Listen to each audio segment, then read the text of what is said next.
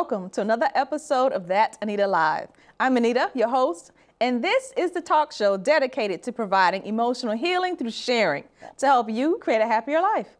My guest today has been through the fire of a life threatening relationship, name calling, nitpicking, jealous rages, even being threatened at knife point.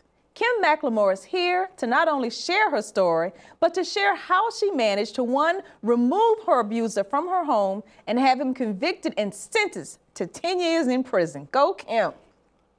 Girl. All right. Let's start at the top though, because mm-hmm. it doesn't start out abusive. Absolutely not. They're always Mr. Wonderful. So mm-hmm. tell me, where did you meet Mr. Wonderful? We actually met right in DC because we at the time I worked in DC, and so okay. then you know down in the train metro station, you know, just okay. sharing a train, just happened to be, you know, interested in the conversation. Mm-hmm. And then we decided to go out a few times, and then it just kind of went from there. And you know, so he walked up on you on that subway platform and said, "You fine girl." Well, no, not in that. no, it was just one of those situations where just being polite. Okay. He was being a gentleman, at okay. least I thought. Yeah. Okay. And then the pl- train platform mm-hmm. led to a couple of dates. Correct. How did that how did the dates go?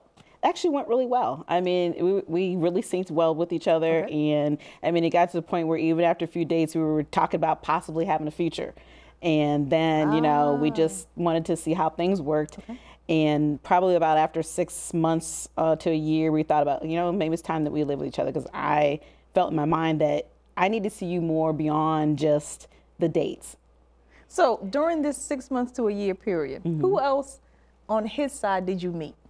Actually, didn't meet anybody because locally his family didn't live here. All his okay. family was in Pennsylvania. Okay. So it was just the opportunity for us to kind of get to continue to get to know each other. I did talk to his sister a few times, and she seemed Friends, to be great. Co-workers. Frank, you know, I had never actually met any of his coworkers because we just could never hit that dynamic. Okay. Okay. But for me, it was one of those situations of just trying to really see him for who he is. But you know, when you're just dating, you don't get to see everything about the person. Say that again. When you're dating, you do not get to see everything, and then when we decided to try to, you know, live okay. with each other and see how this was going to work. Because mm-hmm. I just, because I'd been married before and he had been married, his wife had died. But for me, I needed to go beyond just, oh, we're going to date and then uh, think you're going to marry me. No, I need to see every little thing about you because none of us are perfect. Right. right. And I wasn't looking for perfection, but I definitely wanted to understand what was I going to dive into if I decided to go down that path. You gonna leave that wet cup on my dining room table, right? Do you pick up after yourself? Do you do your own laundry? I, I, I, exactly. Okay. And, and, even okay. those little things probably aren't was more significant to me was mm-hmm. what how do you act when we're having a good day or a bad day? You know, what happens okay. when things don't go your way? Okay. Those are the things that I needed to see. Mm-hmm. You know, because once you've been married before, you understand the little stuff. Mm. But when you been through heartbreak, you start to look for things that you would never think about looking for in a previous relationship. Okay. So that's what those things that I was looking for. And if I felt uneasy or didn't like something, I knew that, hey, we either need to talk about it or we need to move on or we got to let it go, something. But I, I don't work, live on pins and needles. So he moved into your place? Yes, that's correct. And how did the first couple of weeks of living together go? Perfect you know, was like, mm. oh, the perfect gentleman. I mean, I couldn't ask for a better mate, quote unquote, you know. Things always seem to go great. And then things probably changed probably after about a year and a half. What was the first thing that you noticed that was a red flag? The first red flag was just, you know how we're having a conversation now, and mm-hmm. then all of a sudden that conversation would go from from good to hell, okay. literally in a matter of seconds, and not understanding why and like how are you you know what's going on here? I don't understand why you're upset. Couldn't get him to really talk. And then of course when he did decide to talk it was always somebody else's fault. And so i kept it in the back of my pocket and like okay well something still isn't right here. So let me just kind of keep my eyes open. Okay now mm-hmm. who on your side did he meet? He actually met all of my family um, probably after probably about six months, eight months after I needed to go home, and I actually wanted to invite him so I could get my family's opinion. And as time went on, I mean, they liked him, but they didn't like him. It was one of those situations. Well, yeah, well, you like him, so we're gonna go ahead and support you, but they really didn't particularly care for him. They thought there was something about him they didn't really like. After that first visit, Mm-hmm. who was the person in your family that said, mm mm mm? My mother. Girl, that mama. It was be- my mother. She she was like, I don't know about this one, but you know, we're we're here. We're gonna support you. Right, You know, right. and but but there was just something that she said something about him I just didn't care for. And then I had a, a cousin who had also met because it was a big family um, holiday. I think it was. We were all there, and he was like, "Yeah, something. There's something about this guy that just I don't like him." wow. Okay, Mm-hmm. Yeah. so we moved in together. We're doing the commute, traveling around as a couple. Mm-hmm. And do things begin to fall about fall apart immediately, or does it kind of just do a slow it, descent? it just started to slowly descend. And the reason why it was descending is because he had lost a job. I didn't know that until probably when I started figuring it out, probably maybe about 90 days to four months or so. It's like something was just changing. I'm like, why are you all upset all the time? Why is it that you suddenly don't have money? You because you can only play the game for so long. right, right. And, you know, but every day he would get up and act as if he was going to work every single day. Because even though we would take the metro, mm-hmm. you know, we would still go in two different directions. Right. Eventually, right. Eventually. Mm-hmm. And so I'm like, okay, something isn't right. And then the frustration with his family, it was like everything was just, you could just see it going downhill, going downhill. And then finally, of course, he had to come out and tell me too, because I, I had to say, look, you, you need to tell me what's going on mm-hmm. here because now all of a sudden you can't take care of your responsibilities. right. And then we both have responsibilities if we're going to be living here in the same household. So tell me what's going on. And then that's when I got the, oh, well, I lost my job. And by and- responsibilities, Mm-hmm. because I need the sisters out there to know he didn't just move in with you without any expectations of contributing resp- Exactly. financially. Exactly. Oh yeah, I don't know. Yeah, you don't come live here. You you have to bring bring it. You have to bring it to the table, and we both brought it, things to the table. Mm-hmm. You know, he didn't have any chil- children, of course, and my son is grown, so you know it's just the two of us. But Right. we still have responsibilities, and at the time, my son was in college, and so was I. Mm. You know, and still working a full time job. You know, so it was just one of those situations where you know either you're going to do what you say you're going to do, or you can't be here. And then as he kept losing jobs, you know, he would get one, lose it, get one. I'm like, okay, what is the real problem here? It can't be everybody else's fault. And his biggest problem is never wanting to take responsibility for anything. Okay. And so then finally we got to the point where I just said enough is enough. I can't do this anymore. I can't I'm not gonna take care of a grown man. It's time for you to go go on your own, you know, than the hanging out and doing things he, you wouldn't normally see him do. I mean, he just turned into a Dr. Jekyll, Mr. Hyde. Wow. Literally within a matter of a year and a half or so. Mm-hmm. Once we made the decision that we wanted to, you know, so called let it go mm-hmm. and move on and he really just couldn't let it go. So as things progressed, he became the monster, is what I call him. And you'll find that there's a chapter in my book that I've written that it mm-hmm. talks specifically about this individual. I refuse to say this individual's name if you noticed. And I do that because to me, he was not a human being. He was a total monster. He turned into be the worst individual I've ever met in my entire life. The man put me through hell in a, in a very short period of time, I went from, you know, possibility that he tried to kidnap me at knife point. Okay, hold on. Mm-hmm. Because I need some of that unpacked. Yes. Tell me, okay, we talked about the little stuff as far as nitpicking, Mm-hmm. name calling. What was the first incident that really gave you a shock or a jolt? The, the first incident really was we were driving, um, I think we were going to church or we were leaving from church. And he got pulled over for speeding. And it was just his the way he reacted to not so much the officer, but to me. He got a ticket and it wasn't even my fault. I'm like, well, why are you not carrying your driver's Right, license? right. I mean, I would never think to ask you, or you got your driver's license? Right. You know, so he just just the stupidity things that would come out and then every time whether he was upset at me or something and it was never really about me, it was always him or somebody else. I would be the, the bad person. So as time goes on, you know, you're seeing these things. I'm mm-hmm. like, yeah, this mm-hmm. isn't this isn't gonna work for me. You know, I don't I don't live like that, and I, I don't want to be walking around my own household that I own and take care of mm-hmm. on pins and needles. Right. Wasn't gonna happen. So, like I said, when we decided to make and- but wait, let me backtrack a little bit. We actually even went through counseling because we went to church together and he's like oh i want to do some counseling i want to you know work on Did me you? and that lasted all of five minutes Now, this counseling was we need to get along counseling, or was this? we were doing counseling because he wanted to counseling. marry marital he wanted to marry me and i was like okay you know we could but, but this was before things were got ugly Mm-hmm. so i had accepted the, the offer of course and then i said but for me i would like to go through the marriage counseling and all the things because these are things that I feel that will help and benefit to understand who we are as individuals. Because, like I said, you're only seeing the shell, and everybody has a representative. Yes. That's how mm-hmm. we all meet each other because we want mm-hmm. everybody to see the best of us. But I mm-hmm. was seeing things that were not the best of him anymore. so you get into counseling Mm-hmm. with the good pastor, yes. and the good pastor has the individual counseling session with you and says, He had it actually with us together before we even had, we didn't even make it to the individuals. okay.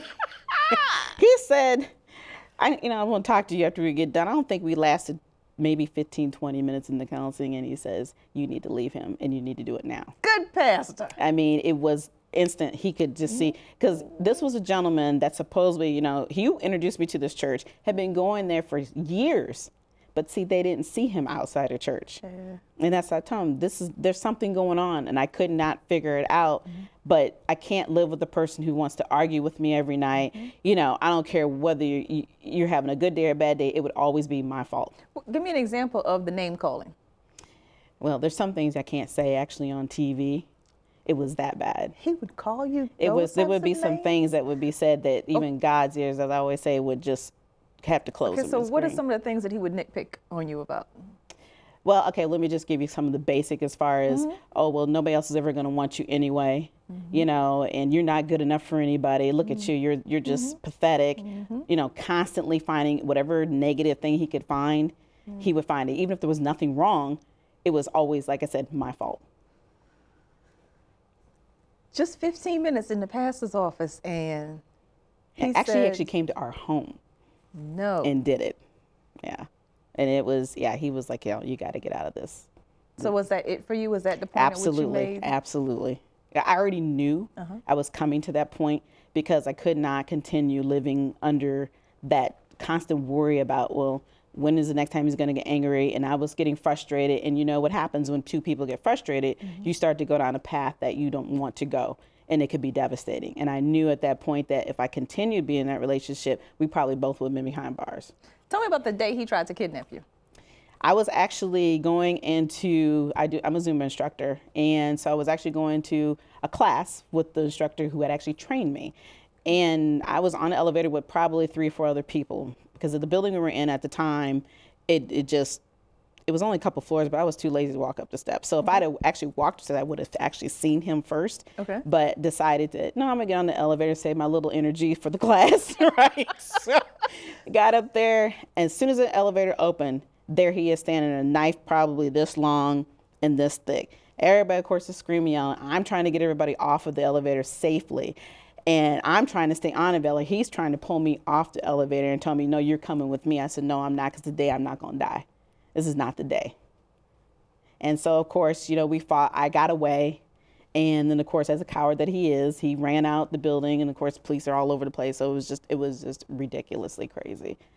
Yeah. And he ran. Um, he was on the run for a while, was in Tennessee, got caught in Tennessee and had to be brought back. We'll be right back to, to, hey, to unpack the rest of Kim's story and how she now uses that story to help others. What if I told you that you could stop the negative tape from playing inside your head? What if, with seven simple steps, you could leave the pain of the past behind and live every day as your true, authentic self? It is possible, and you can do it.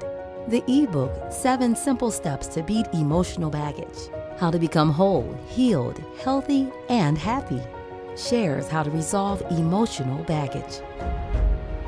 And feel free to live true to your own personality, spirit, and character. Transform negative thinking into positive thinking and become equipped to boldly face your past and resolve emotional pain.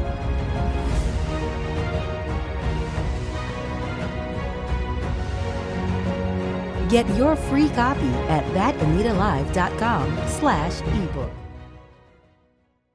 And we're back. We're back with Miss Kim McLemore and her extraordinary story of surviving a life-threatening domestic violence relationship. How did you get him out of your home? through police, of course, because the first the first time I was actually hit, uh, that that was probably the most devastating point, and that was something I did not want to get to. And when he hit me, my life really changed forever at that point, and that's when all the other incidences started happening, because I had went through.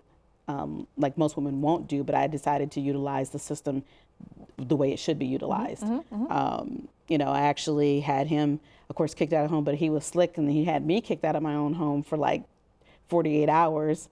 And then I had to actually go to court to get back into my own house. Rewind. Yes, he. Push pin. Yes, it was. How did that crazy. happen? Because he's when you when you're a con artist, you Yes. Mm-hmm. you know what to do. You know how to utilize how to the, work the system, system. Yes, right? they do. I wasn't familiar with that lifestyle, and they came to me after we had the incident. Like, okay, we're going to separate. I said, I just need him out of my home.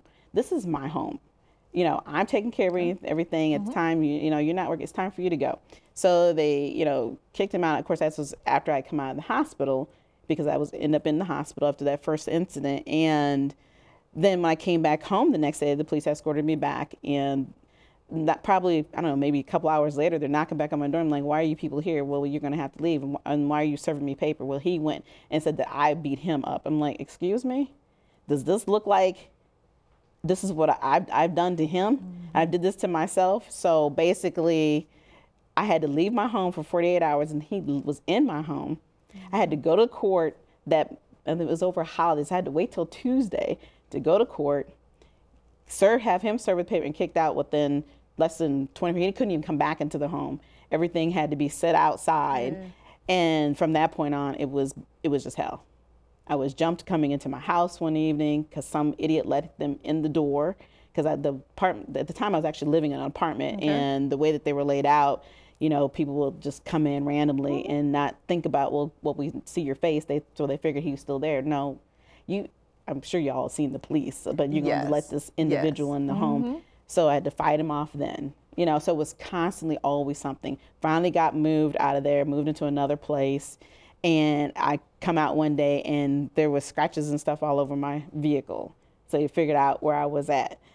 You know, called and had threatened me on many occasions of, oh, you know, I'm gonna have somebody blow your head off. I won't use the explicit words that mm-hmm. were, you know, so it was always something. But I will say that working with the detectives and the police, they were phenomenal. Alexandria Police Department, I praise them every day. I know there are many times that we're very scared Right. of the police department, but that was one time that they really truly had my back. Because I, I don't, I mean, it's not like something you deal with every day, but knowing that they're, this something that they don't like in domestic violence is very huge at the top of the list. Mm-hmm. And they explained to me, you know, we can help you, but if you have to be willing To help do yourself. your part. Yes. And that's the problem with most women when they get into these situations. They think once the individual is gone out of their home that they're safe. The reality is you're not safe because all they do is they go right to somebody else. And I said, you know what? If I can prevent this from happening from to any other woman, I will do whatever is necessary to make sure that that jerk is behind bars. So how did did you have to testify in court? I did. Yeah. How did he come to be convicted of 10 years? because of all the incidences that happened and then him leaving out, he actually had 11 felony charges. And with him leaving out of state and them having to extradite him back mm-hmm. in, I mean, he, he broke all the rules. No matter what he was told to do, no matter how much paperwork was there, he was going to do it his way, period. And the judge told him that he, because I can remember, I'll never forget this woman as long as I live. Little tiny little thing sitting up there in her little judge outfit, and she's sitting there. She says, she asked him, Well, why are you so angry with her all the time? He's like, I don't know. He, she said, Well, let me explain something to you. I'm going to give you plenty of time to think about it. Ooh. And that's exactly what they did. She slapped 10 years and said, You have more enough time, and then we'll get you some tests too. Because it's just like, uh, you, you got a problem. Mm. Yeah, you got a problem. But Was the- that relie- relieving for you? It was. It was because I actually felt at that point in my life I could actually live. You know, because every day I was literally had to have people know where I was at 24 7. Mm-hmm. Um, you know, I, I couldn't come and go the way I really wanted to. I lived, I felt like I was still living in prison myself because mm-hmm. every door would be locked, but within every door, I would have a chair sitting up by the lock, anything to make sure that I felt safe. Hypervigilance, yes.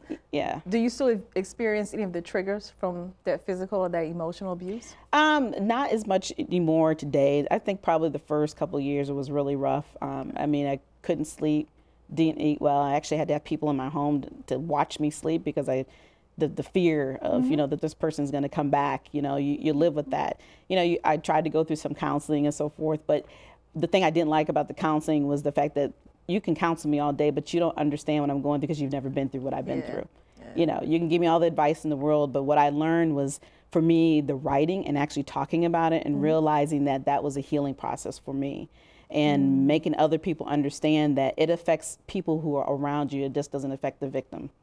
Mm. Was there anything specific that you used to actually work through some of the triggers that would happen from emotional and mental abuse?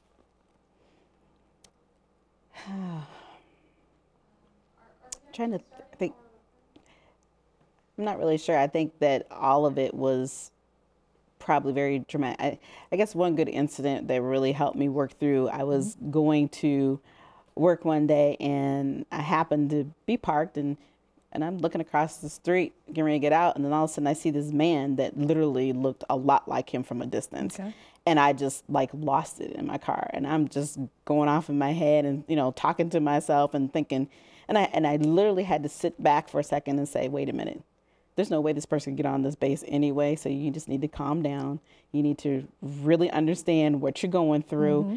And so it was for me another opportunity to say, okay, you've got to be able to move forward. You can't continue to lean on every little thing because unfortunately there are a lot of blackballed men running around you know, you can't have a, a, panic attack right, every time, every time I one. seen one, right. and that really was a trigger for me. I mean, it was really sad. Even even I make a point in the book to talk about the fact that I would never date another black bald man in my life, you know, because that was a trigger. But of course, I definitely have gotten over that, you know. But it took many years because actually. Um, it's been almost seven years, you know, before I actually let, brought the book out. I wrote it six years ago. So, do you think you'll experience any at the 10 year mark when you think he's been released? Uh, he's actually been released. We're at that um, mark, uh, and no, I'm fine. I, I, know exactly where the individual is again, and unfortunately, he actually went back. So I'm not sure how many more years he will be in there. Woo! Yeah, same same thing. Isn't that good? Yes. Yeah. So let's roll through the memoir, "Deception of the Heart." Mm-hmm. I'm just going to call out a few titles, the chapter titles. Mm-hmm and then you tell me, just give me a little overview of what that chapter is about. Okay. Like, what would the reader get or learn from mm. that chapter? Okay. Deception. It talks about how deceiving, you know, people can be, mm-hmm. and trying to get people to understand that deception is used in a word, in a way that is usually not in the right way. But I was okay. trying to convey in the book on that chapter that how hurt I was. Mm-hmm. You know, that mm. somebody could be so deceptive. You know, a person who tells you every day that they love you, but love shouldn't hurt. You know, love should not exactly. hurt. Mm-hmm. You know, and th- and that was what I was trying to get convey in that chapter was making people understand what does deception really look like. Yeah, love doesn't hurt. It isn't disrespectful. Exactly. It isn't condescending. Girl, don't get me started. the anger. I was so angry, like I said, most of the time that, you know, I wanted people to hear my anger in the book. I wanted them to feel, as I wrote this book, I want people to be in my shoes. I want them to understand the process that you go through and that it's okay, okay. that you're going through this, but you have to know how to come out of it. And that's the, that's the biggest step. Reliving the wounds. Reliving the wounds is really about seeing those things like I just talked about, you know, seeing that man across the street mm-hmm. or somebody saying the wrong thing, you know, how do you get through that? What do you do when you feel that moment? Mm-hmm. You know, mm-hmm. those are the things I try to teach in the book that for every painful minute or moment that you're going through in life, you can't stay stuck on it. You have to stop being the victim And I think you and I have talked a little bit about this before when we met, where I don't like to be called, you know, a survivor. I was surviving when I was going through that shit. Excuse my mm-hmm. language, you know, but I'm no longer that. I am my own hero because I decided to make the decision to continue to move forward in my life and to do something that's going to benefit me and other individuals because domestic violence is not just about women. Like I said, it mm-hmm. affects everybody that's a part of your life. You know, when I thought I was protecting my son, I thought I was protecting my family, I thought I was protecting my coworkers. Mm-hmm. To know that I could walk through, walk in my job after being just beat three or four days prior to that and act like nothing went was wrong, that's not helping anyone. And it was, certainly wasn't helping myself. So trying to get people to understand that domestic violence is something that needs to be talked about every single day. You don't talk about it in October. Mm-hmm. You don't talk about it because the new Me Too movement is out. You talk about it every day because it happens every day. And it's unfortunate that we even have to have the conversation, but you also have to understand that you need to know how to come out of it. You need to take the proper steps in order to, to live a good life because you deserve that. And that's the one thing I had to learn is that I deserve to be happy. Do you experience any timidity or reservation when you date now? A little bit. Um, and not so much reservation. I'm just more focused on things that I would like would never would have thought about asking or thinking about. Such as? Well, for instance, if I hear a certain tone in your voice, or you know, you're fine one day and the next minute you got you act like you're a Dr. Jekyll and Mr. Hyde, I'm I'm done. I'm out. no sense in us having because I've learned in life you can't change people. They're who they are, and you're either going to accept them for who they are, or you're going to continue to move forward until you feel comfortable, you know, about what it is that makes you happy. Because there is no such thing as we know as perfection, but we do know that you can still be happy without feeling like you got to live on pins and needles. Now, what is what is your hope or your vision for your book? my vision is to be able to just reach out and help that one person that needs it. I've met many women just in the last several months uh, with a few book signings that I've had because I started my first ones in uh, March and then I have a book tour coming up this fall. And it just amazed me how many women in that room, which shocked me more that they stood up in front of people they didn't even know and talked about them being in current domestic violence abuse relationships and needed to know a way out. As you know, domestic violence is a cause near and dear to my heart. I will always showcase glowing examples of how to survive all year long, not just during Domestic Violence Awareness Month of October. Kim provided us with a lot of great information about how to deal with bad relationships. Don't ever be embarrassed that you made a mistake. The most important thing is to survive. If you are currently in need of help, please reach out. You can dial the National Domestic Violence Hotline at 1 800 799 SAFE. That's 1 800 799 7233. If you'd like to reach out to Kim, visit WSBillC.com. I'm Anita, your host. Be sure to check out thatanitalive.com for where and when to see our next episode.